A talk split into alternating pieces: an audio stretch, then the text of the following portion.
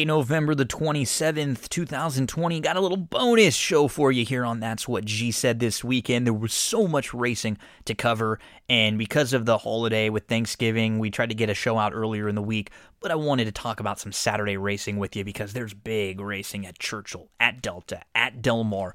We've got a, a couple of huge, huge stable duel contests that we're going to discuss, and then we can give out our finalized NFL plays for the week. So, horse racing from Churchill, from Delta, from Del Mar. We'll talk some stable duel and then best bets for NFL Sunday here. And uh, before we get into Churchill Downs, I have to let you know about one of the sponsors of That's What G Said, oldsmokeclothing.com. When you go to oldsmokeclothing.com and when you purchase anything there and you use the promo code GINO, you will get free shipping. Old Smoke Clothing is a a culmination of a, a, couple of buddies who are from Saratoga who love racing at Saratoga, and they developed quality clothing and merchandise that horse racing fans who love the atmosphere and lifestyle of racing will be able to enjoy. Collaborations with top designers, they've developed innovative line of uh, high quality products that are rooted in iconic symbols of racing and the racetrack experience. We're talking t shirts, hats, zip ups, hoodies, tank tops, long sleeve, quality clothing. You can get custom designs with whatever you want. You can check out some of the special collections that they have, like the Kentucky Derby collection or the Seabiscuit collection. Don't forget about that promo code GINO, gets you free shipping. And then the Clubhouse, folks. The Clubhouse is a $500 annual fee where you get four quarterly deliveries to you. It is an exclusive membership that uh, gives you a delivery in January, in April, in July, and in October. Each package will include a t shirt to members, custom horse racing themed GIF, different package fillers. You get a headwear made exclusively for members, 20% off all orders at oldsmokeclothing.com. That's if you become a part of the Old Smoke Clubhouse. Check that out. Oldsmokeclothing.com. I mean, some of your favorites. Tiz the Law, Midnight Bisou, Authentic, She Dares the Devil. Represent them. Show the horse racing fan in you. Use that promo code GINO for free shipping.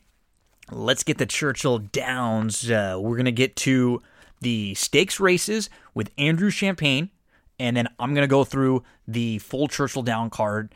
Following that, I'll roll through the card real quick, each race, some thoughts on each um, for Churchill Downs Saturday. So, Andrew Champagne and I, we talk about the two stakes races for Churchill on Saturday. We get in depth on those two. And then afterwards, I'll start with race number one and I'll roll through the card and give you my overall thoughts. So, here we go stakes races for Churchill Saturday. Get those past performances out. Joining me to talk some Churchill Downs stakes races. It's a big weekend. We've got uh, Churchill Downs. It's always an underrated, uh, underrated weekend, in my opinion. The Thanksgiving weekend of racing. Uh, Churchill Downs going on with some some big stakes. You got that all two year old card on Saturday. I'm going to talk some Del Mar and some Delta Downs later in the card too. All with Andrew Champagne, a man who uh, is swinging a, a, hot stick. He had a, a nice night at Del Mar uh, earlier this week. He also did very well in a stable duel contest. It had a ton of different entries. So let's see if we can uh, we can bring that mojo on over to Churchill Downs on Saturday. How was your Thanksgiving, buddy? Well, it wasn't bad. Uh, it's actually been a pretty eventful week. Tuesday was my seven year anniversary. Yeah. Wednesday was my birthday. Thursday's Thanksgiving, and now we're headed into the weekend. So I'm uh, I'm in a pretty good spot. You mentioned that Thursday was a pretty darn good day for me. I wound up third in the free contest they ran at Del Mar that had 800 people in it. Seriously, yeah. 800 people. My goodness, great finish. I was uh, I was incredibly proud of that. I could have been second. I mulled over using a horse that ran second in a race where I ran fifth. I could have had the budget to do that. I could have run second. I was not catching the winner, however. The winner was somebody that put up 450 points. That's a massive That's, score. Yeah. I mean, when you have that many people in a contest, someone is going to go crazy like that. Yep. But 450, my that's, goodness. That's, that's incredibly impressive. And if you're listening and you did it, my goodness, kudos to you. But there's, uh, there's a lot there's a lot going on this weekend for sure, and I'm really excited to to take a look at some of these races because there's some really fun horses that are going to be running. Yeah, let's talk about the Churchill Stakes races too. It's one of those really cool Churchill cards. They do it a couple times uh, throughout the later part of the year where it's all two year olds. So it unbelievable to go through a, a, card like this. You and I are going to focus on the, the stakes races at Churchill Downs, and then we're going to jump in and give some thoughts on uh, some of the stakes races over at Del Mar and a thought or two at Delta. And those two tracks have some stable duel contests going on. So let's talk Churchill Goldenrod, race number nine. This is a grade two here. And what's kind of crazy about these cards too, Andrew, is like looking through the whole card, like so many of these races are comparable to the grade two. And really what makes this the grade two is simply ravishing. That's the difference between the rest of the this and the field. You know, you have a nice horse like Coach in here too. She's uh, undefeated. She's done very little wrong, but simply ravishing was less than five to two in the Breeders' Cup Juvenile Fillies. She is a Grade One winner. She is one going long on the grass. She's one sprinting on the dirt. She's uh, which is actually the race that was taken off the grass, and she's won a Grade One going long on the on the dirt. And she was a, a fourth where a fourth where Andrew she really could have been second if if for like a slightly different, maybe a slightly better trip here. And I think especially if you're looking at numbers and figures, she's definitely the horse you have to start with, and she's the one to beat. That's for darn sure. Simply Ravishing hasn't done a whole heck of a lot wrong. I saw her a lot at Saratoga. She won on the turf at 14 to 1. Ken McPeek first time starters do not win. So the fact that she won that race alone should have been a clue that there was a lot of talent there. They ran her in the PG Johnson late in the meet. They were hoping that race was going to stay on the turf, gets rained off, and they discover, oh my goodness, we have a dirt horse because the horse won by six and a half lengths. Didn't beat anything that day, but went to Keeneland, won the Alcibiades very impressively, albeit with a perfect trip, then goes to the Breeders' Cup. She's two to one that day and she does not have a great start. Uh, she lost most of her chance at the break that day. She hadn't shown an ability to rate yet, but she still ran fourth. And as you mentioned, Gino, with a couple of bobs of heads in different directions, could have been second behind mm So, yep. not a lot wrong with that one. She's going to be tough, but I don't think she's a single in this I race. I think she's a likely winner. I think she's going to be favored. But this is a 10 horse field with a lot of talent signed on. If you need to single her to keep within a budget, I understand it. But if you're playing a grid structure, there are some other horses that are Bs that I think you're going to want to throw in, at least in some way, shape, or form. Okay, let's get to some of those. Who are uh, some of the Bs for you? Sure. The one that I'm really drawn to is number three, Coach, yep, who was undefeated too. for Brad Cox. Oh, no.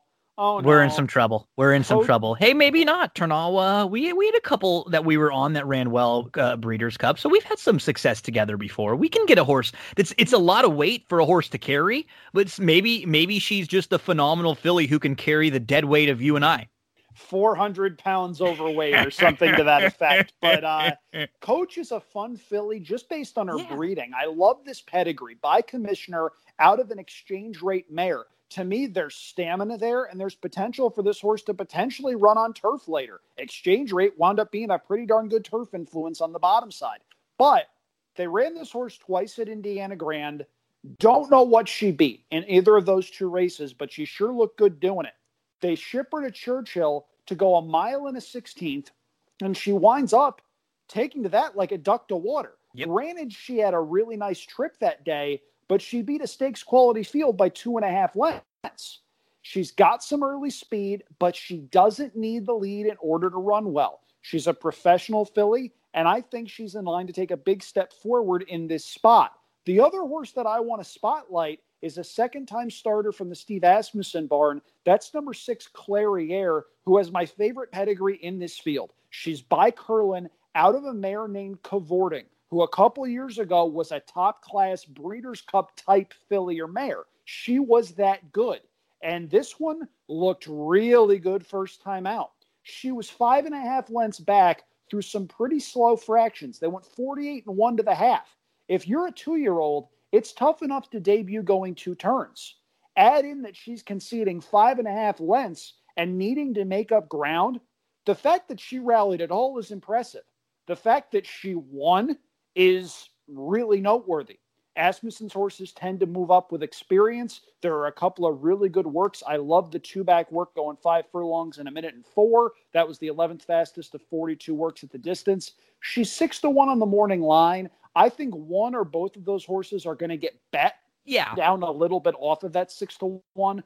But while Simply Ravishing is the horse to beat, I don't think this race is as simple as simply ravishing and nine other horses fighting for second. Completely agree. It feels like it's like she's above the rest of the field for sure, and, and a lot of that is because of her credentials and what she's done so far, and just on a how she's run faster and she's beaten and competed with a little bit better. But it feels like it's her, and then there's definitely like another tier of four or five horses that I think you could throw in the mix. You mentioned two of them. I'm right there with you on Coach. What I like about Coach too, Andrew, in the race you mentioned, she she made her move she hit the front and then early to, the middle part of the stretch she had a challenge and it looked for a second like oh, okay maybe she hit the front a little too quick maybe she doesn't want to go this far and then she repelled that challenge and and really drew off nicely which to me means okay it wasn't one necessarily she just kind of fell right into a perfect spot. I think she's a nice animal, and I think she is a has a legitimate shot to win this thing. For the other horse, I um I would look at, and it's kind of for uh, sort of a reason you mentioned with simply ravishing is the Nine Princess Theorem. Same kind of a case with with her win on October the 30th at Churchill. It was a race that was taken off the grass. You stay in there, and all of a sudden you realize, wow, this horse might be okay on the main track, and you got to come right back here and take a shot at a cha- uh, at the track at the trip that you ran well because you don't really have to step up even to hit the board in here with this group and to be very competitive against graded stakes companies. So I think Princess Theorem is one that I might throw in. So for me, I kind of have uh, the three as a horse. If he if she's over five to one, I might put a few bucks on her to win. Um, I'm going to be using her with simply ravishing in exotics, and then I'll probably throw the nine princess theorem in, in, some of my others. Yep, there's another bomb that I'll throw in before we move on to the Kentucky Jockey Club.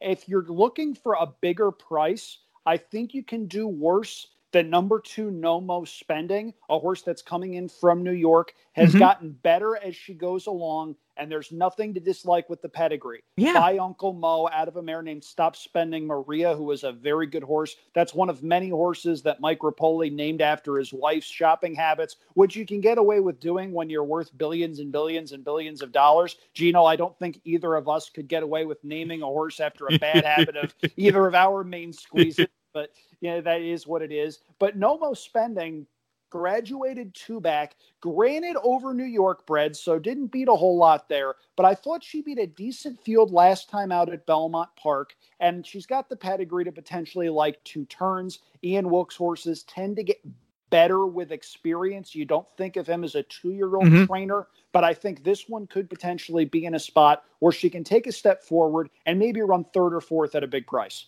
Yeah, and uh, my mom actually, when we used to own uh, horses a lot more, when my my grandpa was actually really good friends with uh, Walter Greenman before he passed away, and so my grandpa would get roped into owning a lot of different horses here and there, and so my dad would end up having pieces of ones here and there. So uh, my mom got to name one of them, and she ended up naming it IO the government. I period O the government. Yeah, it was great. It was a great name. We used to call him IO, and here and uh, here comes IO. So oh, yeah, we've we've been in the uh, naming them, but we're we're sort of similar. Yeah, IO the government on that one.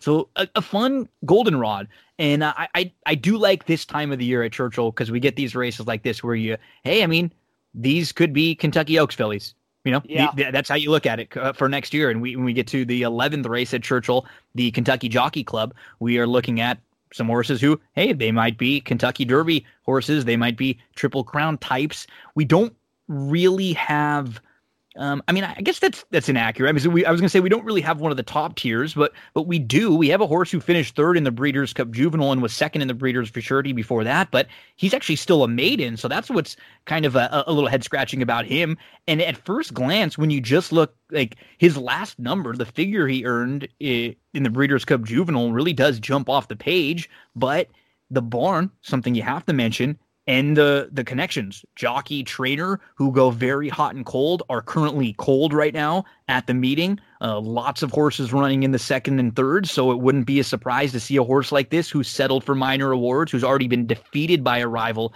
in this field to maybe do the same in here well, where do you stand with keep me in mind toss complete and total toss for Yep. me. I will readily admit that he ran big in the Breeders' Cup. That track at Keeneland was not kind to closers. He was dead last, 17 lengths back at the first call. Winds up rallying to finish third, beaten two lengths. He ran great. I am not knocking that effort. I'm thinking a bounce is coming Me too. for any number of reasons. That was a 92 Beyer speed figure. He ran an 83 two back. I think he regresses to that form, and I don't think that form is good enough. I think there are a number of other horses that could potentially improve They're far on the beyond way up that for sure. And this race does not have a lot of early speed. In fact, my strongest opinion of the entire Saturday racing program, anywhere, any track, comes in this race. Okay. Gino, I love Swill in this race. I Sure. think Swill is the lone speed. Blinkers come off, ran really well last time here at Churchill, went wire to wire, and didn't have it easy. 22 and 4 to the quarter, 46 to the half, finished strong under Florent Geroux, who rides back. We know Geroux is a very aggressive gate rider. And with Churchill, when the rail is good, it is very, very good. Goes two turns for the first time, has the pedigree to like it, and I love the work pattern. November 14th at Churchill, the two back work, 59 and 4, fastest of 57 at the distance, gets a nice little stretch of the legs on November 21st, going five furlongs.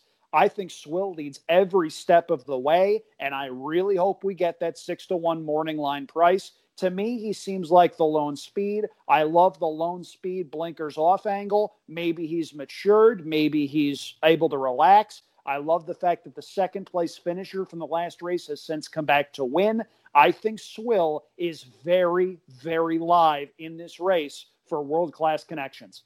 If I, I've got Swill pick second in here. I will be using Swill in all of my exotics, and I think he's an absolute must use in this race.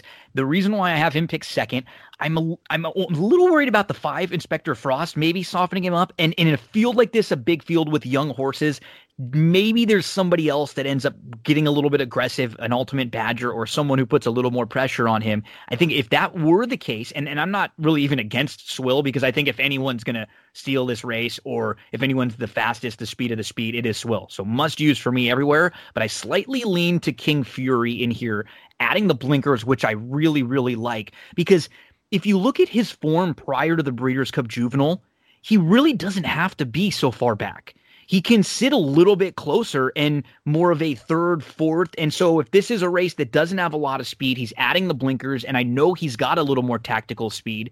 I wouldn't be shocked to see them get aggressive with him, and maybe he's sitting third behind those two speed horses, Swill going, the five pressing, and then King Fury maybe third or fourth. I think he's just going to be closer. And um, his last race too, the Breeders' Cup. So he was seventh on the inside. He was about seven lengths off. He started to move up the inside, but then he ran in into a horse that was backing up, and you can't when you're a 59 to 1 shot in the Breeders' Cup, if you when you're a 50 to 1 shot anywhere, you're not likely going to be able to re-rally to have multiple gears. You need things to go your way eh, for you to hit the board or to have a shot to win. Had he had a nice clean trip up the inside, he might have been able to make the sort of move that we saw with the maiden in here. You know, the horse who who started to roll late with Keep Me in mind. So I, I think King Fury is really interesting, and especially if you're taking the approach like Andrew and I are in this race, as you know what. I'm okay with letting Keep Me in Mind beat me on the win end. I do think he's probably still a horse if you're playing tries supers like underneath he's probably there but i'm much more pick fours pick fives and everything i'm completely trying to beat him. I'll be using two seven everywhere. I'll probably throw the one in um uh, Sittin On Go because that churchill race was really big in the iroquois two back and I, i'm willing to excuse some horses who have bad trips in breeders cups and kentucky derby type races. It's just it's difficult to win those races. So um those would be the th- probably the three that I'd be looking at, and in particular two and seven with uh, some ones on the ticket, but no fours for me on the win. And Andrew, no, not at all. And you mentioned Sittin On Go. I liked Sittin On Go a little bit in the Breeders' Cup, coming off of that race at Churchill. The thing about the Iroquois was that race fell apart. He was ninth of 10 that day. They went 45 and three to the half, and the race fell apart. I don't think that race aged particularly well, but could Sittin On Go, want to go two turns, and is he better than what he showed in the Breeders' Cup? He very well could be. I think the play in here is two with one, four, and seven. You mentioned King Fury. I don't hate King Fury. He's two for two at Churchill, so you know this route isn't going to beat him. Maybe he's ready for this and maybe he gets a piece of it. But I just think Swill goes out early, mm-hmm. and if he gets comfortable, I think he forgets to stop. Churchill Downs stakes races, a couple of very nice ones on Saturday. Uh, don't go anywhere, folks. We're going to take a quick break. When we return, we're going to head on over to Delta Downs, talk a little bit about Delta. There's a stakes race there, there's a stable duel contest on Saturday. So uh, we'll be back in just a minute with more Andrew Champagne. Big thanks to Andrew. So he's with me for all the stakes races for the three different tracks. We talk about the Delta Stakes race a little later, and then we talk about the Del Mar Stakes races uh, following that. I'm going to get through the rest of the Churchill Downs card. Let's start with race number one for Churchill Downs on Saturday. I'm looking at this field maiden special weights. I kind of like the three a little bit. Cuzzy Wuzzy, who broke well in his most re- in her most recent start. She was going five and a half furlongs, and it was a sloppy racetrack. It was the main. She broke well, then she got a little bit outrun on the inside. She got shuffled back in the slop, and she was all the way back to dead last. She weaved through traffic and really picked up some pieces late. I thought it was a sneaky good effort. Now she's going to stretch back out to the mile, the one turn mile. We saw her go long at Ellis Park. Um, in her in her second career start, and she wasn't bad that day. I think this is going to be a lot better for Cuzzy Wuzzy. She will be much, much closer than she was last time out. Cuzzy Wuzzy, the number three, going to be on all of my tickets. I think the 10, uh, Sirenaya, is no doubt the one that they'll all have to beat. I do look at the 12, Silk and, and Sugar as a horse, so I might throw into the early pick five and some exotics who was towards the rear and the inside was eighth. It was about six, seven lengths off in some traffic and uh, angled around and then back to the inside. It was not a bad effort. She's gone from six furlongs to seven furlongs and now going to uh, the mile here. So has, has had the progression and she will be in some of my uh, exotics as we move along to race number two at Churchill Downs. Uh, I like the eight in here quite a bit. Willful Woman. Willful Woman was uh, third in her career debut and she hopped at the start, but she was quick. She was up afterwards. She recovered nicely. She was up to third on the inside within two lengths. She tucked in. Then she got shuffled back a little bit. She was a fine third, and now she's going to get the stretch. And she was a fine third at seven furlongs, which is not an easy distance to debut. And then you're going to stretch out to the mile and the 16th. I think she takes a big step forward in here. The number eight, Willful Woman, is a horse who I will make a win wager on at anything over seven to two. Make sure to throw her into all of those early exotics that you're playing. If you're playing that pick five, she might be even a horse who I, I take a, a swing with and maybe uh, a single there. We move on to race number three. Tons of respect for the six scarred, and we're going to see throughout the day a lot of these races where you have multiple horses coming back because this is an all two year old card remember. So you're going to have horses coming back. They've all faced each, tons of these horses have all faced each other, and some will be in stakes, some will be in maiden races, and others in these allowance races like this third. So the six on all my tickets. The uh, the horse who I like in here is the number three cousin Larry, who won last time out at Keeneland, going six and a half furlongs. He was close up on the inside, and he was on the heels of the leader right away. I mean, he was just loaded waiting for room, waiting for room. The rail opened and he shot through. It's not easy, even when you get the opening there, because you sort of have to hesitate. You lose your momentum. I like Cousin Larry. I'll be using him in all exotics. If he's around, you know, four to one or so, uh, I'll be making a win wager on him. I'm going to using him with the uh, the number six scarred in all of the exotics there in race number three. We move on to the fourth race in here. I will just be too deep in a lot of exotics with with the eight Holy Redeemer. Just mentioned Scarred. He was behind Scarred. Look who Holy Redeemer lost to in the race before that, Cousin Larry. So the two horses I like in the previous race both defeated Holy Redeemer. It would be kind of hard not to like Holy Redeemer in this spot, like in the other two in the spot before. The seven Sheffy will be the horse I, I play to win if we can get, I guess, sort of the similar, right? The, the, the couple horses we like so far have all been around six to one morning line. So I've kind of got him at, at three to one as where I, I saw him pegged in this race because to me, he really does feel like a horse who's got some upside. And after the two and the eight, I thought he might be the next one in here. I got some respect for Burrow, who showed some speed in the race that was taken off the grass, and uh, he went a mile and 16th at Keeneland, finished second, runner up. Unfortunate for Joe Burrow, the, the, the big injury recently. But Sheffy was outrun early, and he was a little hard ridden to keep up, and he was back to seventh, about seven lengths off. He made a three wide move. He started to get into his best stride late. He just looked like a horse who wants to go long. I think he's going to be much more settled, much more relaxed. He won't have to be ridden so hard just to keep up with this group early on. Number seven, Sheffy. We'll be using uh, in all exotics, and I'll be playing Sheffy to win a little in race number four. Let's move along. No real opinion in the fifth. And I mean, big card like this, big fields, I'm not going to be forcing it in every single race. So um, if you're playing early pick fives and stuff like that, see, I, I, probably won't for that reason that I just don't love this field. So uh, skip for me in the fifth. We move on to race number six. I'm looking at a couple horses to uh, include in the exotics. Again, talked about Scarred earlier, Private Network coming out of that same race where he was behind Scarred, he was behind Holy Redeemer. So if those horses run well earlier on in the card, you probably want to use Private Network, who's going to be stretching out here trying the mile and an eighth. I've got Private Network in all exotics. The horse who's the most interesting to me in here, though, is the one Royal Tryst, who was dead last, and he was double digits off in his career debut. He really got moving, but he was forced seven, eight lengths wide. He was a little bit green. That was going seven furlongs. He was another horse who just visually, he looks like he wants to go a little bit longer. He made a big move up into it and was kind of weaving a little late. The number one, Royal Tryst. I'm using him in all exotics. The eight private network will also be on all the tickets for me there in race number six as we move along to race number seven.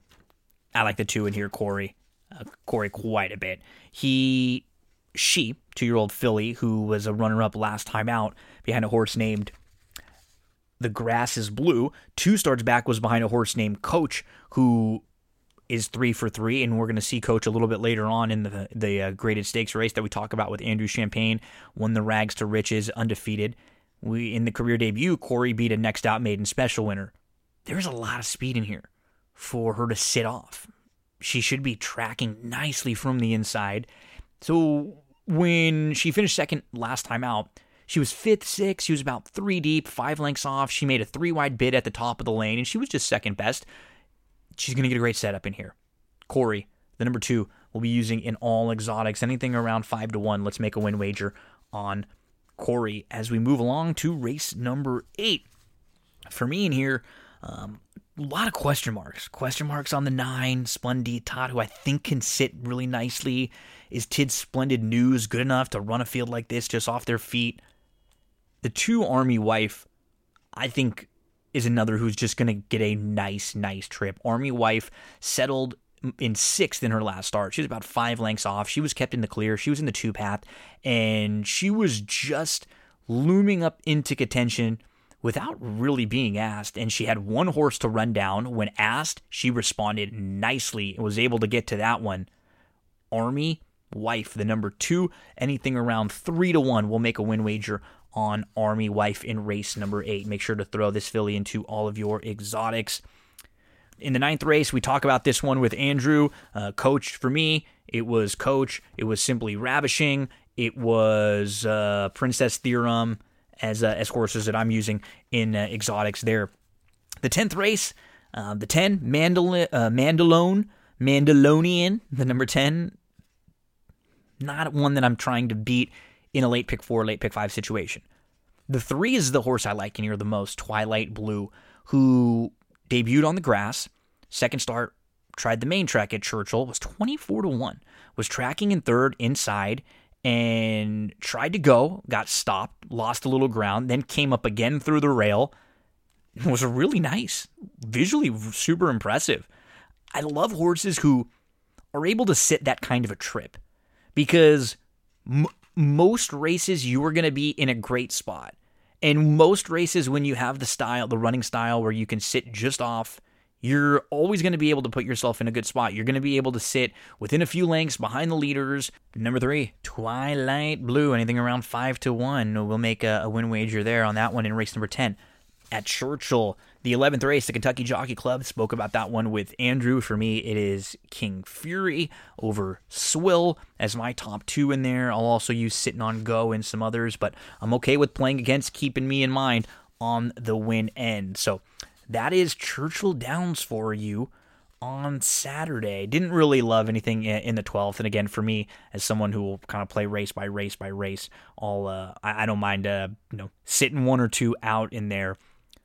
Good luck, folks, on a great Churchill Downs Saturday card of all two year olds. Black Friday sales everywhere. Now is the time to get in touch with Cindy Carava, the full service realtor. If you have been thinking about anything in the world of real estate, she is the lady you need to get in touch with. She can help you in many different ways selling, purchasing, leasing. She can help you find vendors, handyman, painters, landscapers, gardeners that she personally uses.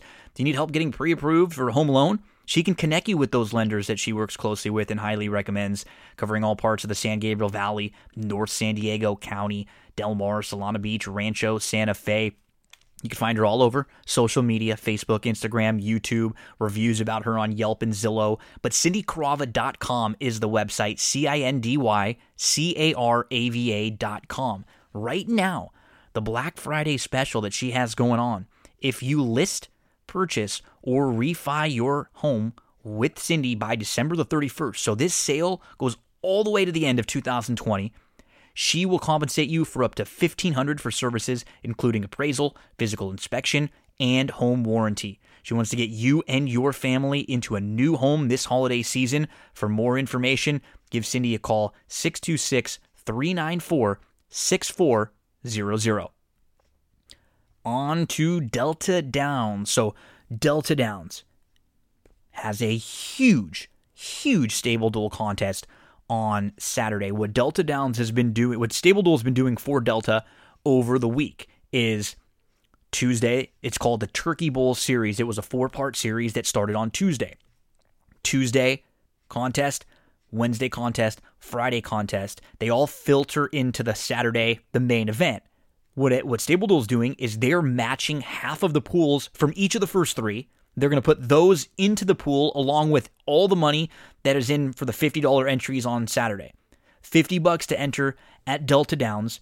Andrew and I are going to talk about the the feature, the stakes race there, and then following that, I'm going to go through the full card at Delta, give you some quick thoughts on every race, a couple horses that I think may be possible to use, so you can use them in however you want for your handicapping. If you're playing stable duel contest, if you're playing pick fours and pick fives, playing to win, I'll go through a quick uh, run through the entire card following this conversation we have with Andrew. So make sure to get involved in that huge stable duel contest. There's going to be a ton of money from earlier in the week.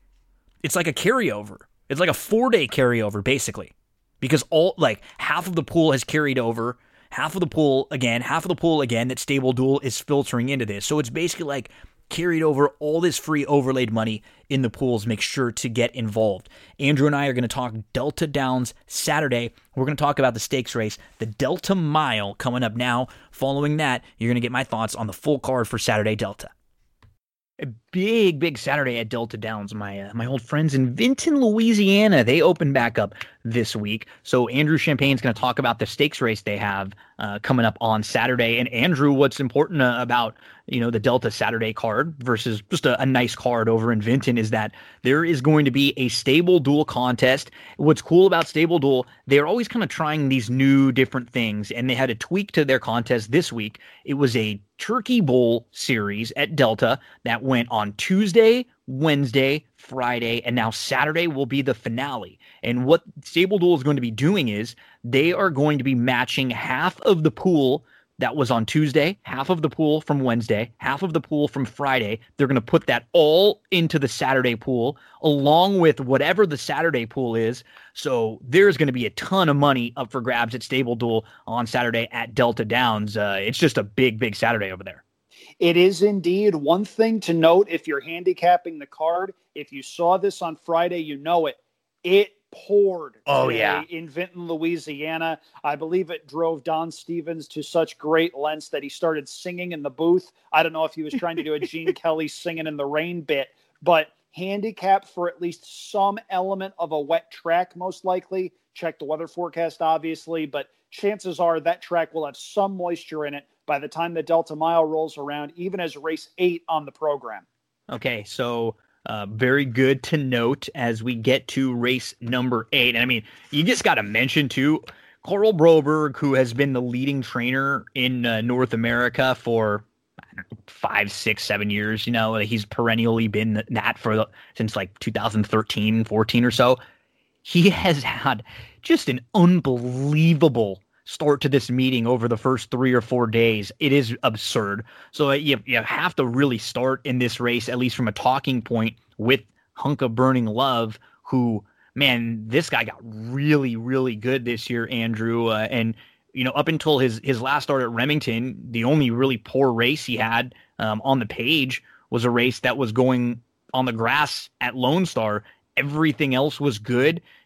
I mean, really good from May through September, but you know, he tailed off a little bit. Now he's coming back. He's a little fresh. We haven't seen him in 2 months.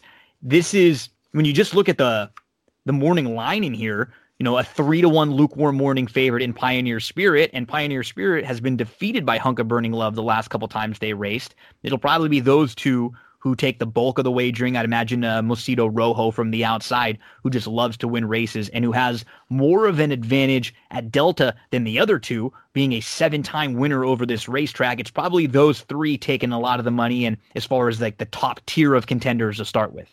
Yup. Uh, the thing to note here is if you subscribe to the notion that pace makes the race, a lot of the likely favorites are going to be in big trouble.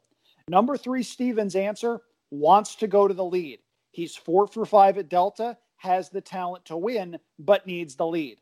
Honka Burn Love has won six times this year, some in dominating fashion, has won over a wet track, needs the lead in order to run well. Pioneer Spirit has tailed off a little bit, but has also been running against really good horses. You see Mr. Money, you see Tom's D'Etat, you see Night Ops, who's a pretty darn good horse. You see Bankit a couple of times, Warriors Charge. He needs the lead. I think this has the recipe for a pace meltdown. You mentioned Mosito Rojo. I'm going to use Mosito Rojo, but he is not my top selection. My top selection is a horse that'll actually be a bit of a bargain as far as stable duel goes, and that's number seven, Jack the nice. Umpire. Yeah. Jack the Umpire is the ultimate horse for course at Delta Downs, which is, of course, a bull ring. Some horses move way, way, way up on bull rings. This guy is one of them. He is three for three at Delta Downs, two stakes wins, he broke, he won an allowance race actually by eight and a quarter in the slop here at Delta. Won the Jean Lafitte last year by three lengths while being in hand late. Probably could have won by more than that. And then he won by nearly six earlier this year in the big drama. I think this is exactly what Jack the umpire wants to do.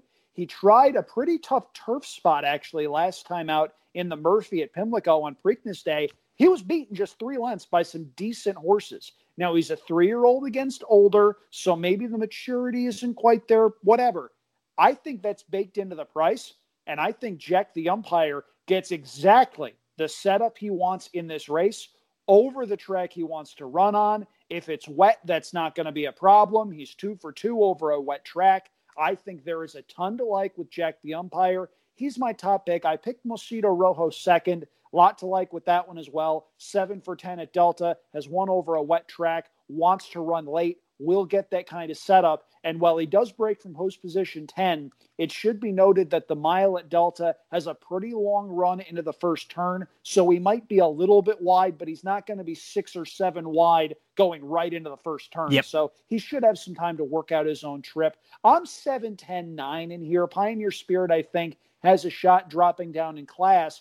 But that drop in class isn't as big as it would appear on paper because, Gino, for a $100,000 stakes race, this came up really salty. It did. This is a tough spot. And um, I'm I'm very similar with you. I'm I'm the I have three that I'll be using all over the place. I'm I'm a little more forgiving, I think, to Hunk of Burning Love because when I watched his race last time out, going six furlongs, everybody and it might this might happen in this race, sort of like you said, but everybody lined up on the lead, and then he tried to take back a little bit, and he just got outrun down inside. He couldn't re-rally, and that wasn't a bad field either. Seven Nation Army, Mister Moneybags, Chief Cicatriz. That's not a bad group, and I think he's just a little bit better going a little longer. Because look at the half they went 44 in one that was way faster than he'd been going recently. He just got outrun a, a little bit there, to be completely honest. I yeah. think he might be okay sitting sitting a bit.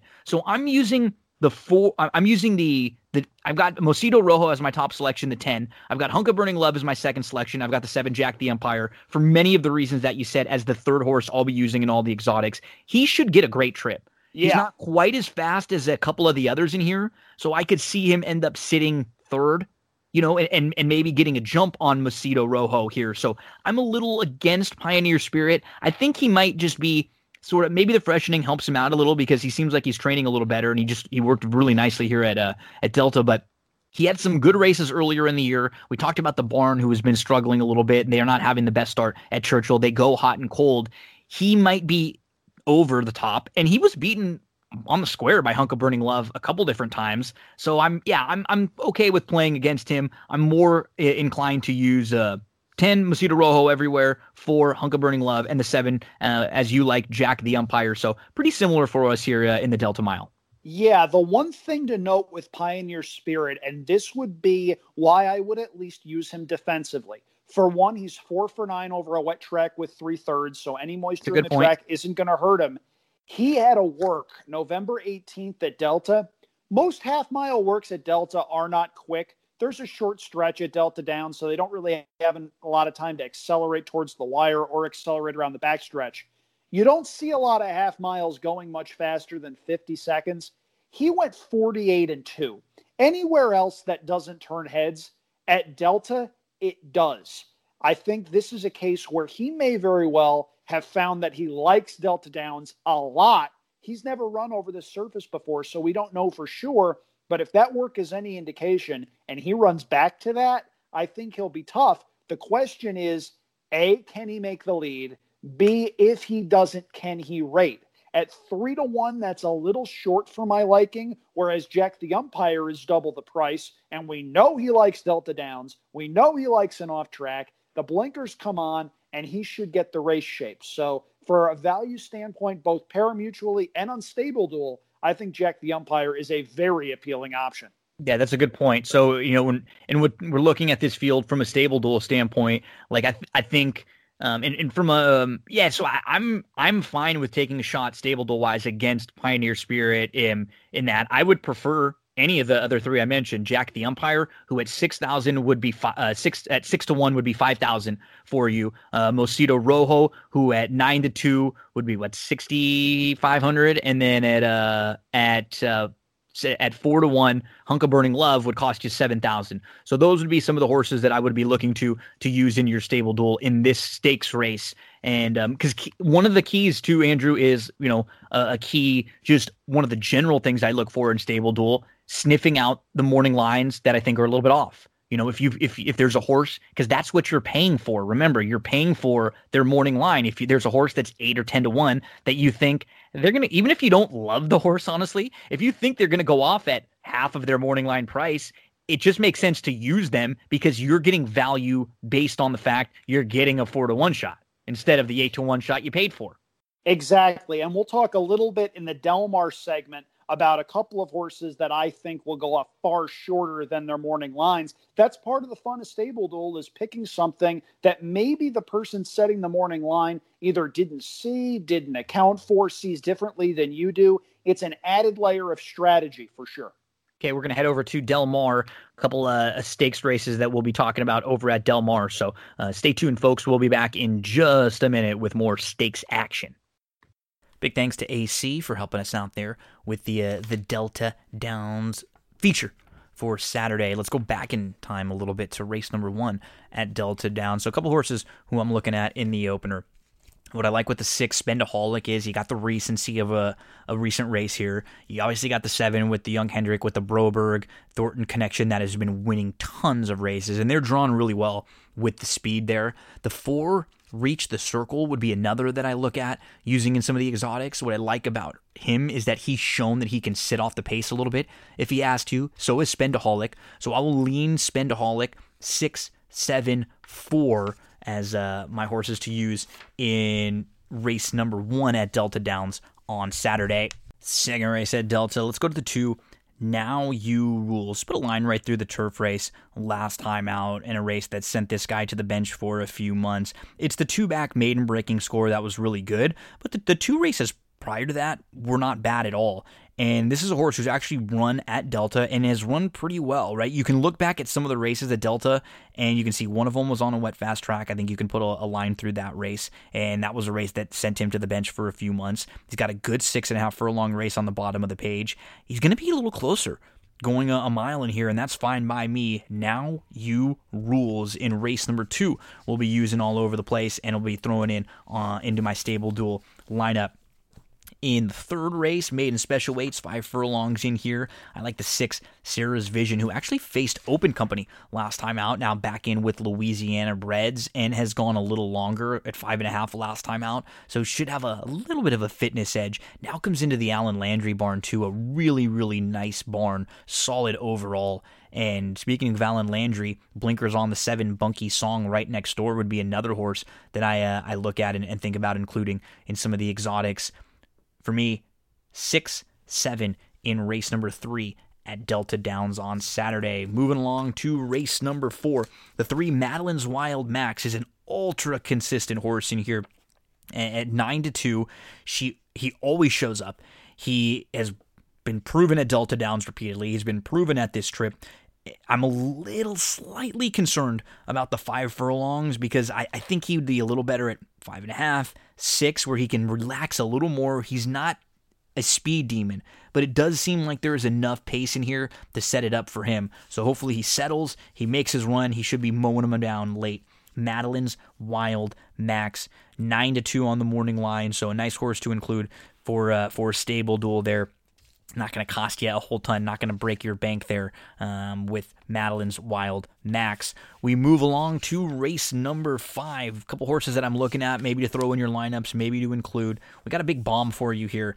Blinkers on, so definitely a, a horse would be nice to include at Stable Duel because at 15 to 1, you are not spending anything off of your um, off of your salary cap. I, I mean, it's absolutely like a free a, a freebie when you're when you're only spending 15 at 15 to one shot and only spending 500 bucks uh, on stable duel. So I'm using the nine flashlight security. The blinkers on in here.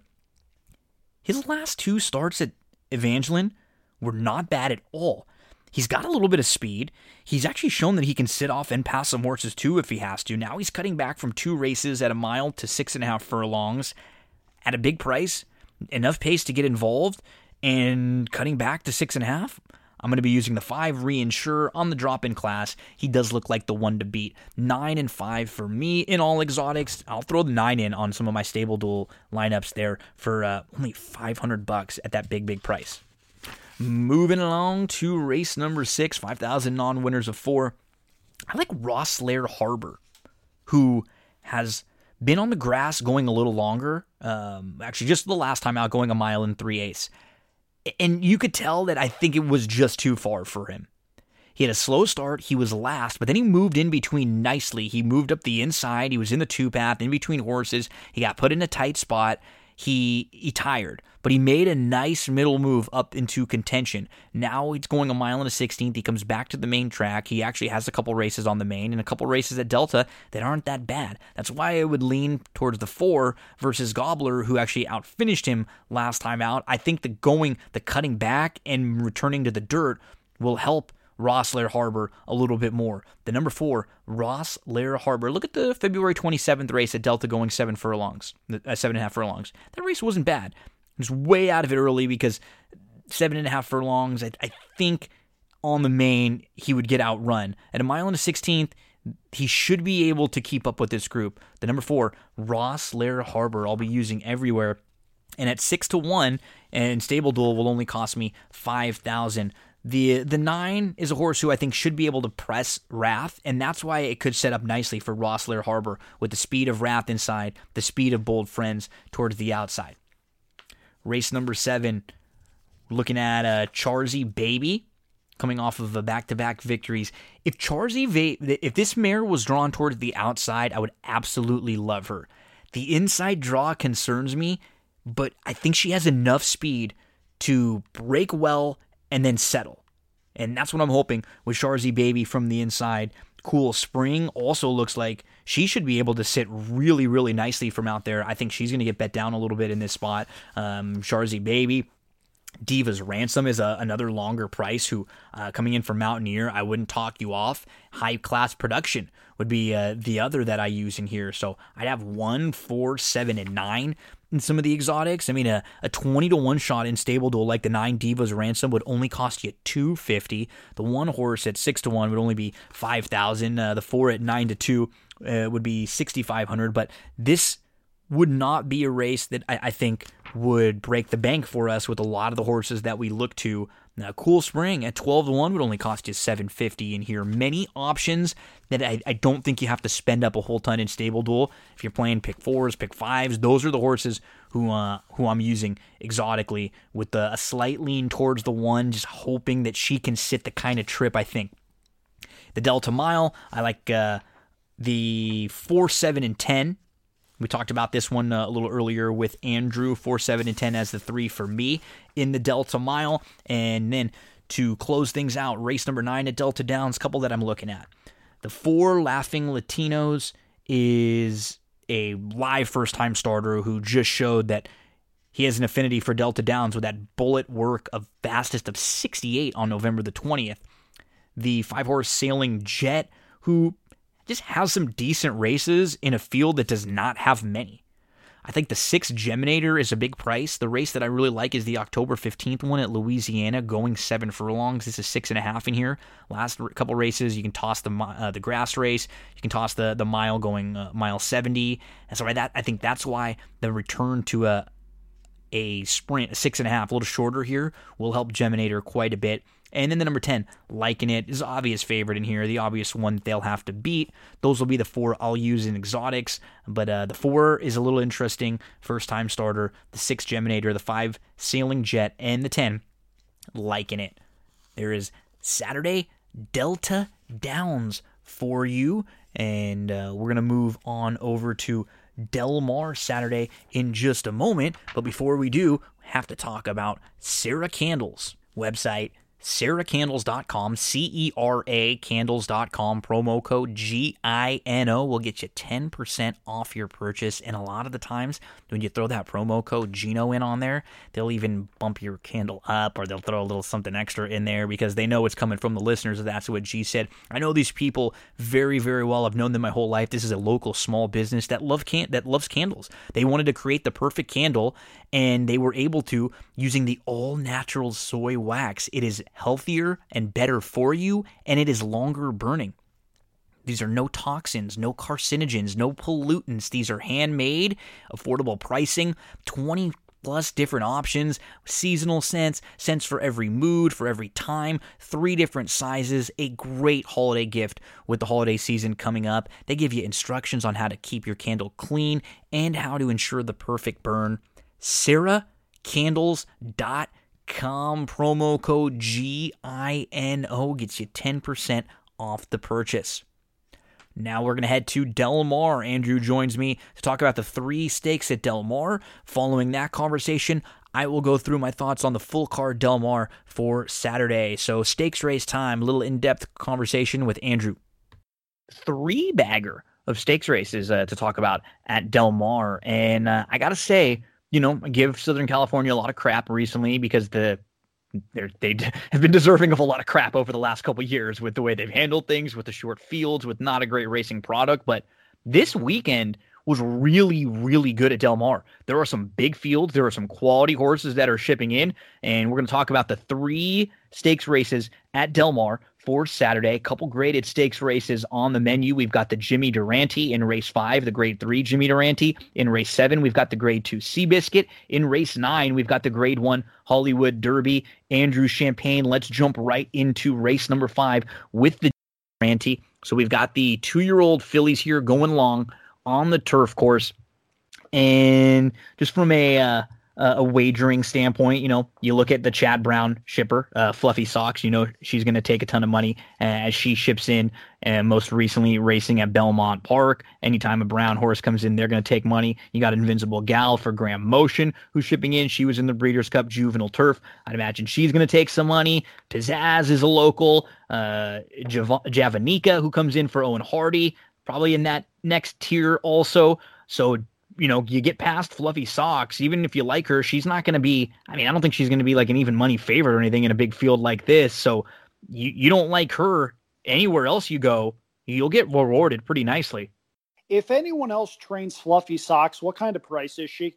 Seven to two, four to one. Like you know, she's one of the four to one shots in probably instead of everybody else being six to one, they're probably all four to one, right? Yeah, I think Fluffy Socks is too slow. I think she's an underlay in this spot at her likely price. The more I'm looking at this race, the more I find myself asking the question okay, where's the speed? There's nothing in the first half of the field to suggest any of the first six horses will want to aggressively go early.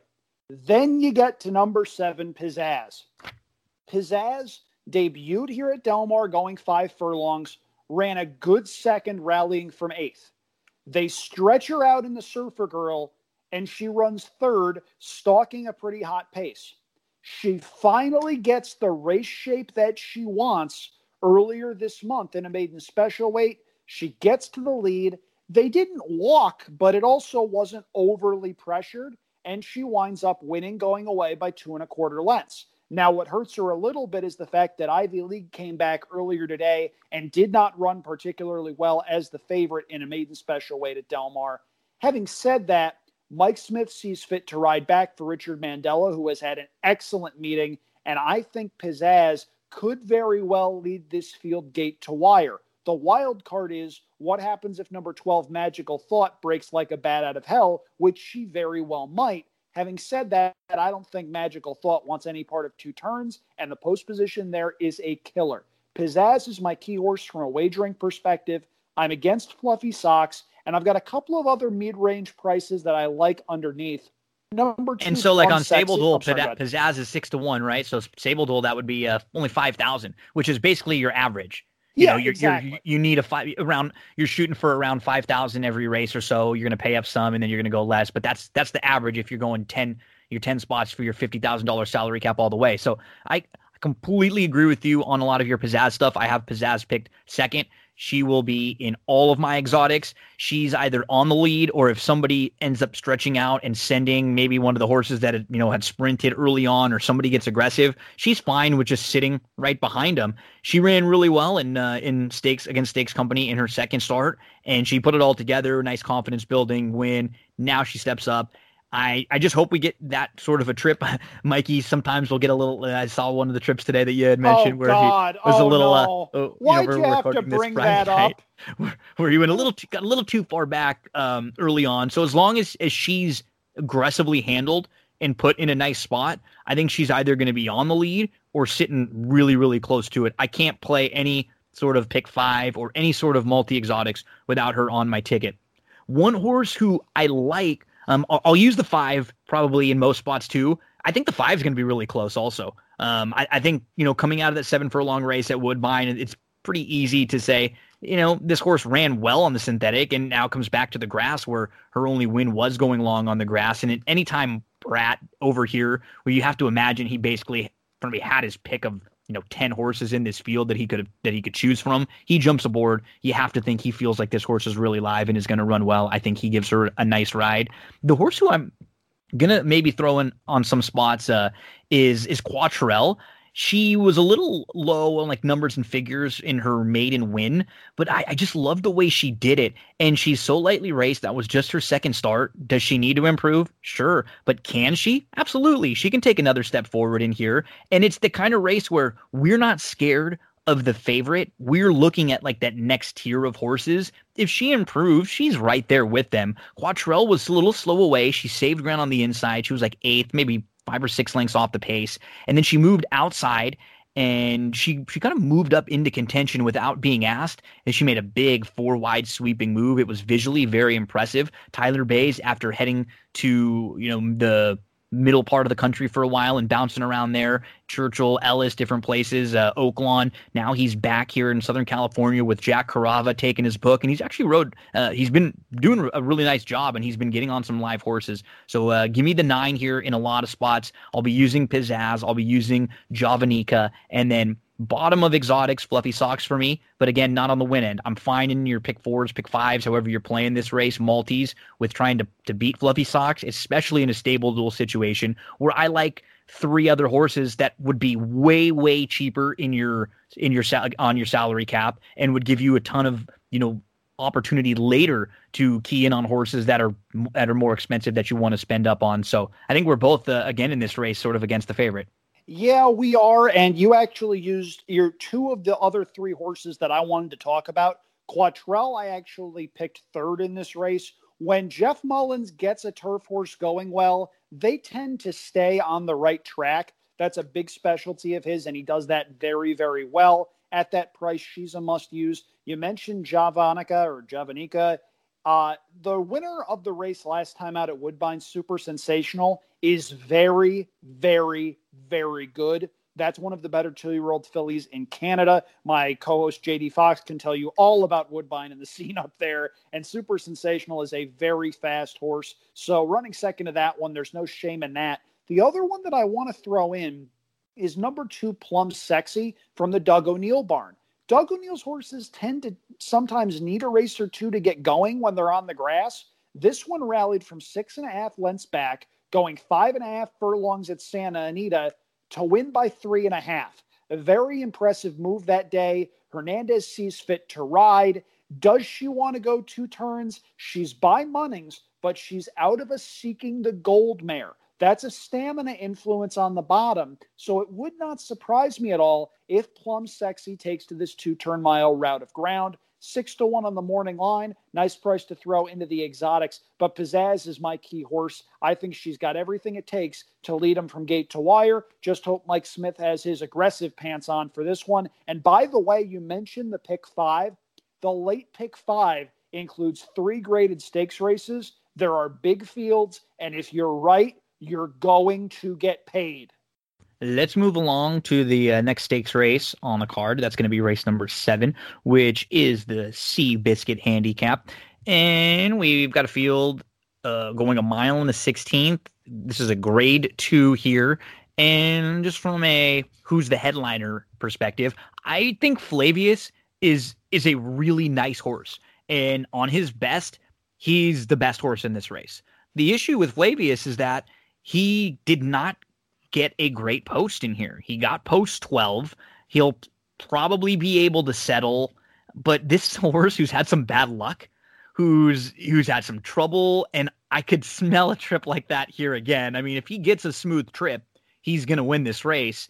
And I, I just from what what they've done, he's done much more than than most in this field, and he's been competing with really nice horses. But I don't know.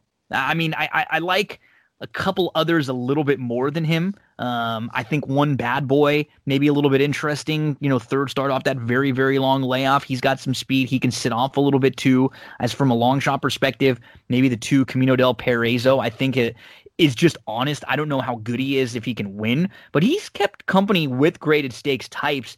And I don't know after Flavius if I'm really if this is a, a really, really deep graded stakes field um, where do you go in the seventh, Andrew? Well, we agree in that we both think Flavius is vulnerable. We've done enough segments to where you know that I will toss horses who have running lines that are like this blocked upper, yeah. five path, check tight wire, four wide, awkward start. That's Flavius's last five starts.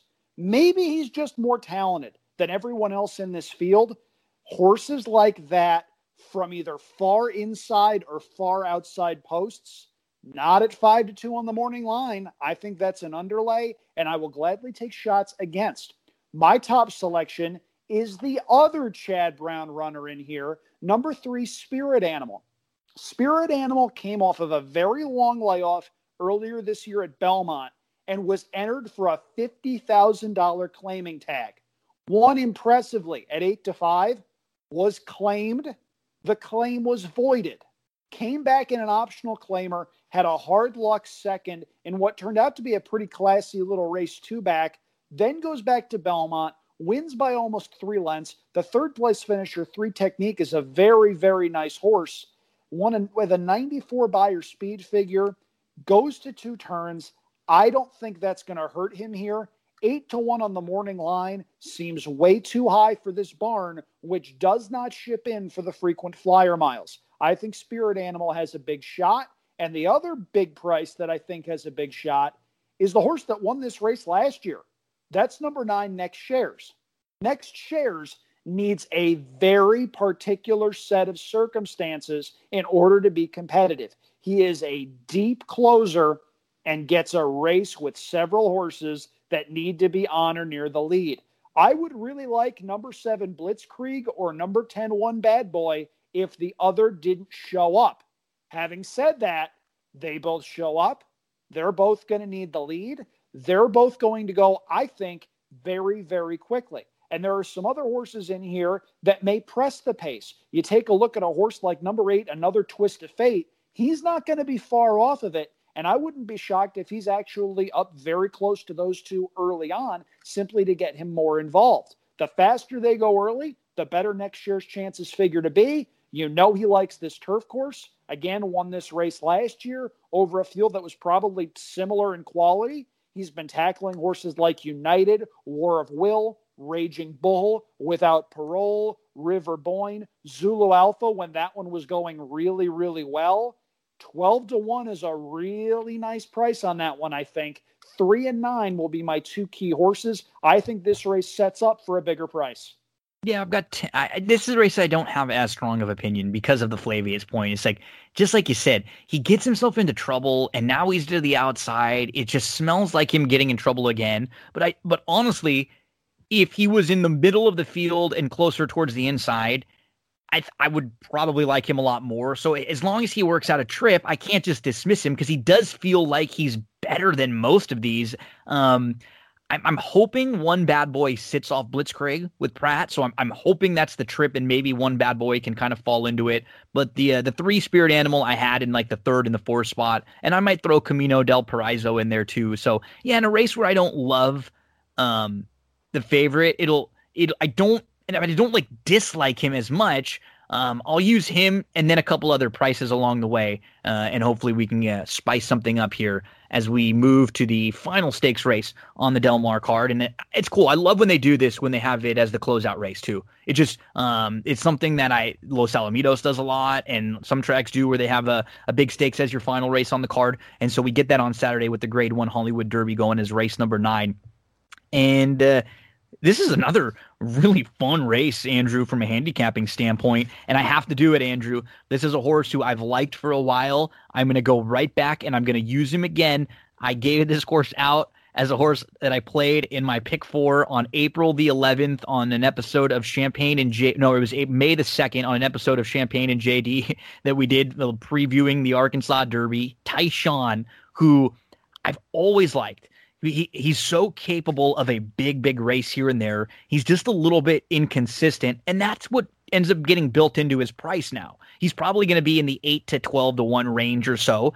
He in his last start, he was coming off a, a, couple month break. He actually had a good start. He broke right on top, and then he settled third just behind, and he was a little bit flat late. I think he's just going to be a little better. That race under his belt, and he's got that style where he's going to put himself into into a good spot. He's going to be sitting. Valdivia, who is not had a great start to the meet, is one of the better and more underrated turf riders out there. This is a situation that I love Jose Valdivia Jr. He's got a horse who's got a little bit of speed. He can try to harness it and sit just behind. So I'm using him in uh, in a lot of spots. And then I think the Chad Brown horses in here, to me, um, they do feel Uh, I love Gufo just as a horse in general. I don't love his post, but with his running style as a stone cold closer, I think he might just be able to take back and make one late run. He only beat didn't beat domestic spending uh, because domestic spending got a perfect trip back in August. I actually think Gufo is a little bit better. I'll use domestic spending along with them. I think those are the three for me. I've got four, 13, and eight. Yeah, I think the New York contingent has this field over a barrel. Mm-hmm. Domestic spending, in hindsight, never should have been seven to one in the nope. Saratoga Derby back in August. Got away at seven to one. And somebody wrote a recap. It might have been one of the Clancy's or Tom Law, where the first quote from Chad Brown was Chad Brown at seven to one in a stakes race on turf at Saratoga. Really? and looking back on it, there's no reason that horse should have been seven to one. Domestic spending is five to one on the morning line. I think he'll get bet down a little bit. And if he does, that makes him a bargain in stable duel. So that's something to, to keep an eye on. He's not going to cost you an arm and a leg. Decorated Invader hasn't stepped forward quite like I think a lot of people thought he would. He is still a very nice mm-hmm. horse. Mm-hmm. I'm concerned that this might be a little too far for him. Yeah, I'm I'm, I'm sort of against him in here. I, I'm concerned that he didn't get up to win the Hill Prince. I don't care what kind of pace was set. He was two to five in a seven horse field. He was supposed to win that day and just didn't. Maybe he bounced a little bit in the Saratoga Derby off of a couple of decent races in grade two events, but Still, I think earlier this year was the time for Decorated Invader. Yep. If I'm wrong and he winds up being a very good four year old, I think that's great for racing. Really cool pedigree by declaration of war out of an arch mare. So that's stamina all around. Gufo is a very talented racehorse that's done nothing wrong. Five wins and seven starts with a second and a third. Boy, that 13 hole, though, that's not going to make things easy. Flavien Prat, one of the top turf riders, not just in California, but in the United States, signs on for this one. I think he's got a big shot as well. For me, it's eight with 10 and 13. If I was going to use any of the California based horses, I might throw in a flyer on number seven, Strong Constitution at 20 to 1 certainly needs to step forward, but is another that just seems to run the same kind of race every time out. Was up close to a very strong pace last time out in the Let It Ride. This is a stronger group, but he's shown he has a fair amount of early speed, and maybe Abel Cedillo gets him in a really nice spot, either on the lead or just off of it. 20 to 1 and may very well be a horse you want to throw in in your second, third, or fourth spots if you're playing vertical exotics. But for me, domestic spending hits me as the horse to beat. I wouldn't be surprised if he goes off favored in the Hollywood Derby. Andrew Champagne helping me out, pulling triple duty today with some stakes races from Delta, Churchill, and Del Mar. Andrew, let all the folks know uh, out there where can we follow you along on social media and what do you have coming up? Sure. Twitter is at, at Andrew Champagne. I'll be doing a lot of fun stuff there. I've been doing daily things for racing picks, which I'm really excited about. Happy to be contributing for them on a daily basis. Usually I'll do a pick four sequence. I might do spot plays. I try to mix it up with different tracks from around the country just to give everybody some exposure because there are a lot of tracks that are doing some great work in some really challenging circumstances. Website is andrewchampagne.com. If you want to follow me on Stable I am 128 winners, 128 space winners, and I'm a pretty active player over there. It's a fun way to get involved. It's a fun complement to standard wagering. Really excited that I was able to do so well a couple of days ago and hopefully we can get the momentum keep staying rather in that direction. The uh, contest on Saturday at, at Stable Duel for Del Mar is a ten thousand dollar invitational. It's a hundred dollar entry. There is going to be big, big money up for grabs because let's be honest, what what a contest like this does too, Andrew, is um you know the hundred dollar entry contest on Stable Duel don't get as many players. That's a lot of money for a lot of people to just that, that may be more interested in playing in a lot of the fives and ten dollars and twenty dollars. And there is a smaller contest. There is another one for the smaller players. I think it's just a five dollar entry also on Saturday. But the big one, if you want to play for the big pool and the big prize, $10,000 in prizes and a $100 entry. So uh, we will be involved there. Andrew, thank you so much, buddy. I appreciate you helping me out last minute. I wanted to do sort of a uh, another like a just a bonus little Thanksgiving show for everybody to get all, all the Saturday racing in and uh, appreciate you helping out with all three different tracks, man. Good luck this weekend.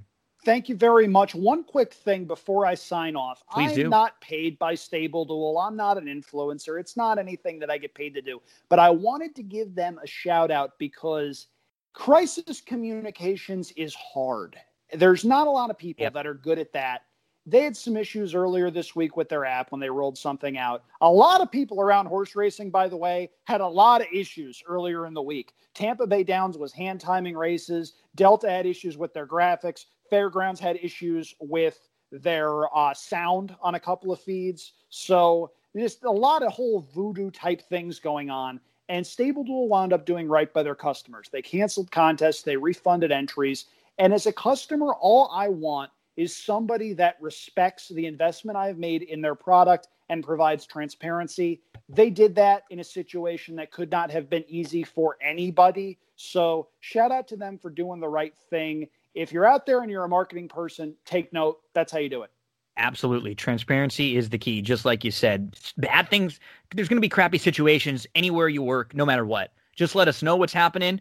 Don't let us, we don't want to feel like we're getting robbed in any situation. And they did exactly what you, what you should do. Refund everybody. Let them know, hey, sorry, we had an update. Things just didn't work out, but we had another contest later if you want to get involved. And everybody's got their money back. Apologies there. So, very great job uh, on all ends. And uh, I hope we do a great job this weekend with, Fingers uh, crossed. with the stakes races. Andrew, buddy, you have a great one. We'll talk soon. Thanks. You too, buddy. Don't go anywhere, folks. Plenty more on That's What G Said. Thanks to Andrew for helping us out with Del Mar Stakes races. Remember that huge stable duel, $10,000 invitational. So, stable duel. What is stable duel? Daily horse racing contest. So, if you're betting the races a lot, you're going to like these contests. You're not playing against a billion other people either. Usually the entries are in the hundreds. Andrew had mentioned in the big contest, the free one the other day, there were about 800 entries. But in a paid contest like this for 100 bucks, there won't be that many. You have a legitimate shot to win big money in here $10,000 in prizes. So it pays out more than just the winner. Stable Duel. Download the app. You're going to be building a lineup, and you have to pick 10 horses throughout the card and any races that you want, but you get points when horses finish first, second, third, fourth, or fifth. So the goal is to try to have the winner of as many races as possible.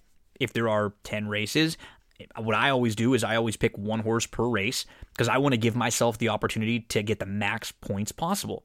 So the way it's set up is it's based on a salary cap where you have $50,000 to spend amongst 10 races, and all the horses are priced based on their morning line. So if a horse and they're based on the odds that they that they are. So the more expensive they are, the more money they're going to take off of your salary cap. The middle type horses, a 5 to 1 shot cost you 6,000, a 6 to 1 shot cost you 5,000. So that's like the middle part right there. And if when you're thinking about a salary cap, you got to fill 10 spots with 50,000, so 5,000 is your average all the way down. That's sort of what you're looking at. If you have ever any questions about Stable Duel, please shoot me a message. I'd love to help you out. I've been playing it from day one. It is so much fun. It's all it just if you've ever played like daily fantasy type stuff, it's very similar. But these are daily contests for horse racing and um, just a, a, really cool wrinkle and something a little bit different that we don't really have uh, a whole ton of in horse racing. Let's start with race number one, Del Mar, Saturday mile and three ace right off the bat. I like the four Irish Heat Wave.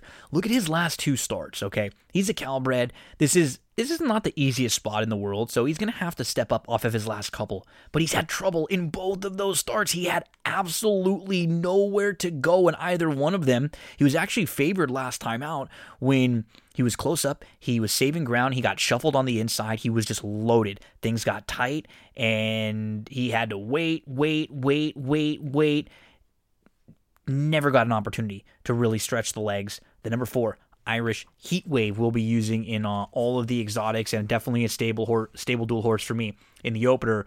Uh, Master of Hounds, second time North America, would be another that I give a look to. Um, and uh, Marquis Water, who I've I've been a fan of, and he had the long, long layoff to deal with. Now is in a newborn. He got the race, uh, the comeback race out of the way. Slight drop in class. Marquis Water should run a lot better in this one too. That's the opener at Del Mar on Saturday. As we move along to race number two, a couple in here I'm going to look at this maiden 32 claimer. The two, the Roan Ranger. The the dam of this one was a four time winner, six siblings to race, and five multiple winners. A little bit of a sneaky good pedigree for the Roan Ranger, and he's shown a little ability in the mornings also. I'll use him on some tickets. The three, the short uh, short rib is actually my top selection. The dam won a maiden special weight race in her only start uh, over at Aqueduct. The lone sibling of this one was a stakes place, just one victory, but a stakes place runner the three short rib we're using everywhere. Love my Jimmy with the experience. Comes in from Keeneland, actually debuted over at Belterra and didn't run poorly in either start. Now adds the blinks, turns back in distance slightly from six to five furlongs. Love my Jimmy will be hard to leave out of exotics. I do like the number eight, Mo C. Cal in race number three. Who's going to go with Mo C. Cal early? This mare looks like the one to catch. She's going to go second start off the bench. She's going back to the turf.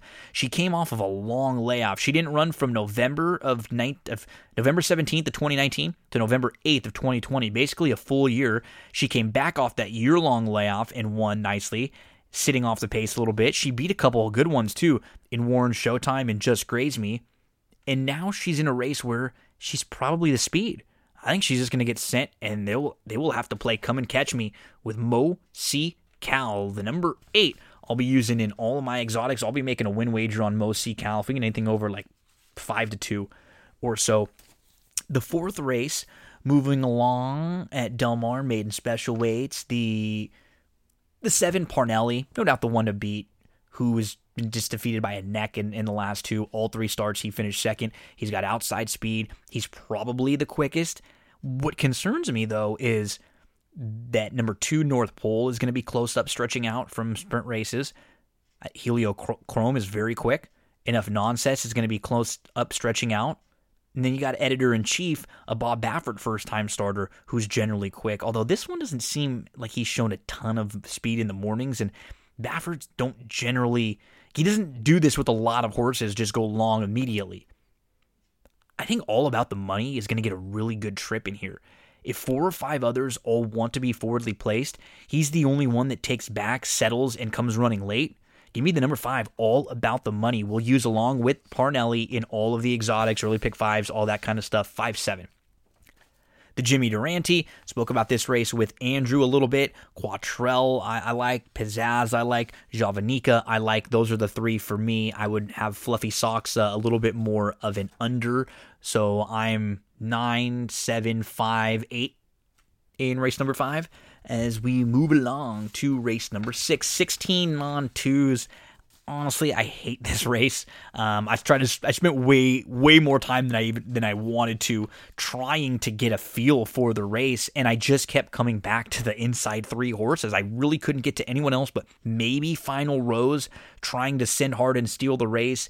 It just those aren't the, the horses from the inside aren't horses I generally love to play in this type of a spot. Right? You've got Connection who is continuing to drop down again from thirty uh, to now sixteen. There's a horse they paid two hundred sixty thousand for. You've got King Parker, who's one for 17 and just minor award after minor award. And you got Great Power, who debuted against Maiden Specials and just has to continue to fall down the class ladder now. So I don't love the profile of any of them. I just couldn't get to anybody else in this race to get really excited about. So for me, the the three inside horses and final Rose, you know, if you're looking to play some sort of multi exotics in race number six. Uh, the seventh race, spoke about that one with Andrew. Um, probably the, the race that I have like the least strong opinion about of maybe all the races this weekend that we looked at. I had 10, 12, 2, 3 to uh, to use in some of the multi exotics there with you know Flavius being no doubt the one to beat, but with a horse who loves to get into trouble a lot of the time, eh, can he get the clean trip from out there? We go from a race where I don't really like anyone to a race where I really like Agamemnon. Agamemnon has raced four times. He won his career debut, and then in his second start, he tried turf, a race you can put a, a line right through. In his third career start, he came off of a, a little bit of a layoff. He didn't race from June of June 20th to October the 9th. So I think he needed that race a little bit. And it was it was okay. He was behind a horse named uh, Handsome Cat. He didn't have the quickest start and he sort of just ran around the track. Much different story in November though. He sat really nicely from the outside. He was like fourth, fifth, just two lengths off or so. He was too deep. He was in between horses. He made a big three wide move. He took the lead. He opened up a length. And I watched the race three or four times. I still think he won. It was as bad of a bob losing a no by a nose as you will see. I mean, it was. I still think he won. Going back and looking at that race. Now you you cut back a little bit in here, and let's look to the outside in this field. So we know Curry's going to go. Big speed. Perfect Fanny.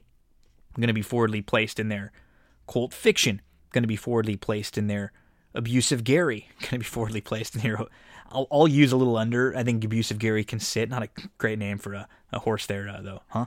And I, I love Agamemnon anything over five to two, I'll make a win wager. This would be the type of horse that I single in late exotics and really gives you the opportunity to, to spread out around. I feel like he's going to get a perfect trip settling down on the inside. I'm hoping he's sitting exactly like he was last time out.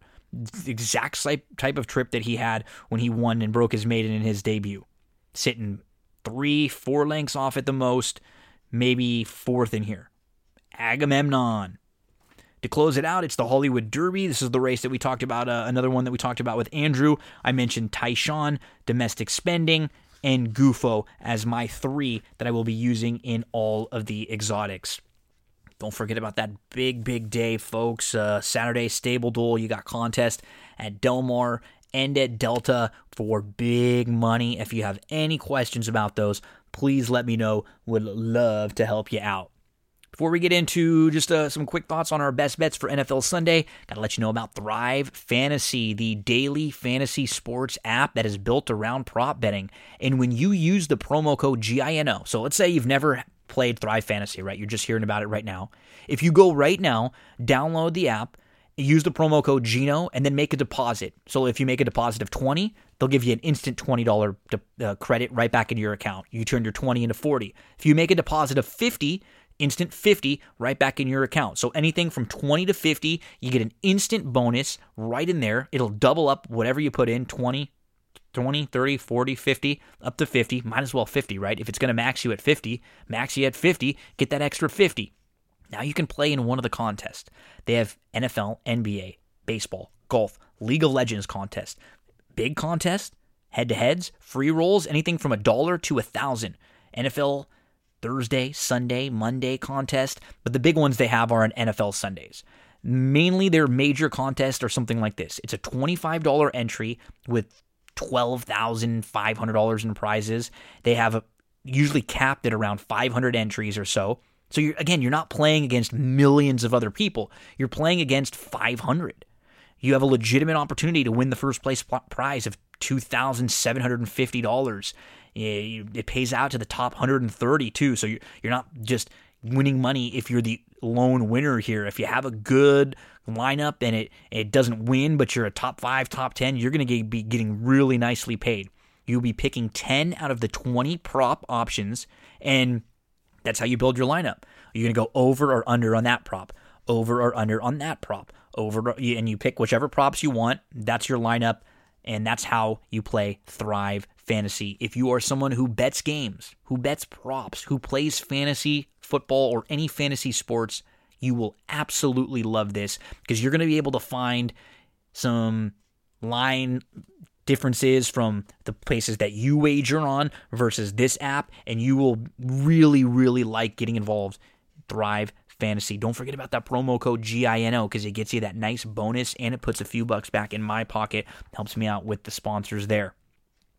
NFL Week 12. So if you're uh, looking for full analysis for all of the Week 12 games, on the previous episode of That's What G Said, I went over all the games. Uh, we even talked about the Thursday games with Darren, and we talked about the uh, the Sunday games myself uh, following that. So thoughts on all of NFL Week 12. I'm going to give you my plays now. Keep in mind that that Baltimore Pittsburgh game has now been moved to Tuesday. which, okay, a little bit of a tangent here. That sucks. I, I'm it, it bothers me, and I, I talked about this earlier in the year when it happened with Tennessee. Baltimore should have been should have had a forfeit. They should have.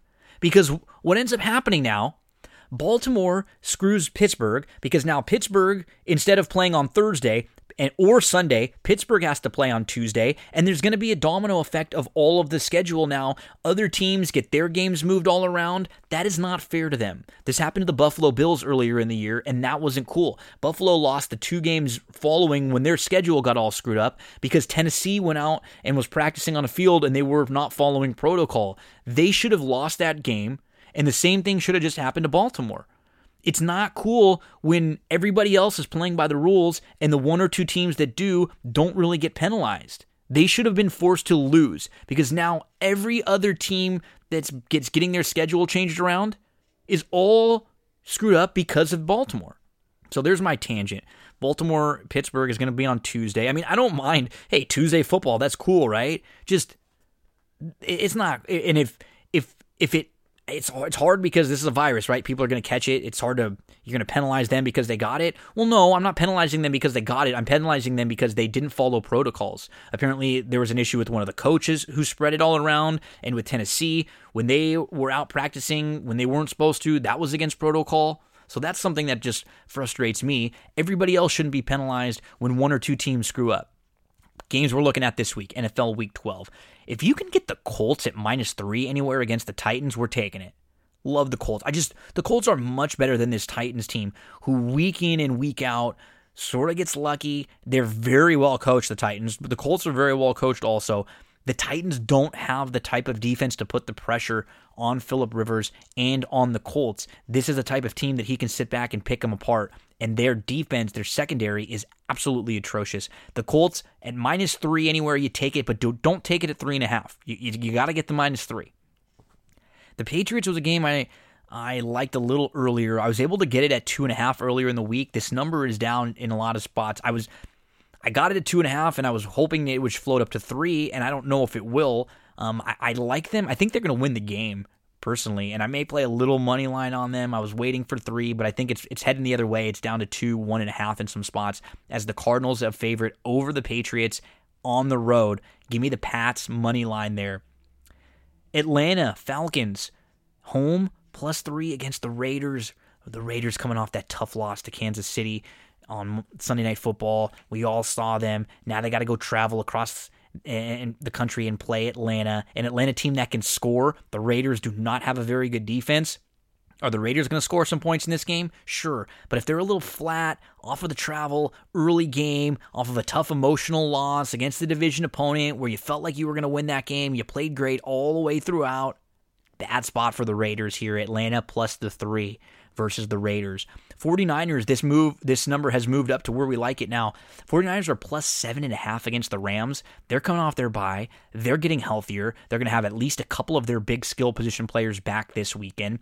And the Rams are riding high off of their uh, recent good success. But the 49ers are the type of team that know them well. They've always played well against Goff. They can put a little bit of pressure on him. I think this is going to be a much closer game. I wouldn't be shocked if the 49ers win this game. Obviously, I'm rooting for the Rams as a Rams fan, but I'm rooting for my money more than anything with the 49ers plus the 7.5 in here. I think this is a close game that the Rams win. Tampa plus 3.5 against the Chiefs is my final play of the week. This is just the age old Tampa looked bad, but remember, they didn't look mm-hmm. that bad. Tampa had the opportunity to win the game. They were driving. They were on the four, their own like 40 yard line when they threw a, an interception. All they would have needed was a field goal to tie that game against the Rams, and the Rams are a solid, solid team. So Tampa generally doesn't play bad games back to back to back. Their defense is going to be able to slow down Kansas City a little bit. And offensively, they're going to be able to score on Kansas City's mediocre defense. I think this is a good matchup and a very good spot for Tampa coming off of their loss, and maybe Kansas City riding high off of their win. Eh, they're I don't want to say overlooking Tom Brady and the Tampa Bay Bucks, but maybe they don't come into this game with uh, as much vim and vigor uh, because of uh, the uh, the big divisional victory they just had over the Raiders. So games I'm looking at: Colts minus the three, Pats money line. I mean, you probably won't find this at minus three anywhere, or at plus three anywhere. You you can probably the best you can get is plus two, plus one and a half. So look for the best Pats line that you can get. Atlanta plus the three, 49ers plus the seven and a half, and Tampa plus the three and a half. That is NFL week 12 on That's What G Said. And that's going to do it for us here on this episode. Thanks to Andrew for coming on and talking some racing with us. Hopefully, you enjoyed uh, all of the horse racing analysis from the, the three different racetracks. Good luck this weekend. Good luck NFL Sunday. We'll be back next week and with a uh, another episode of That's What G Said. Have a nice Thanksgiving weekend, everyone.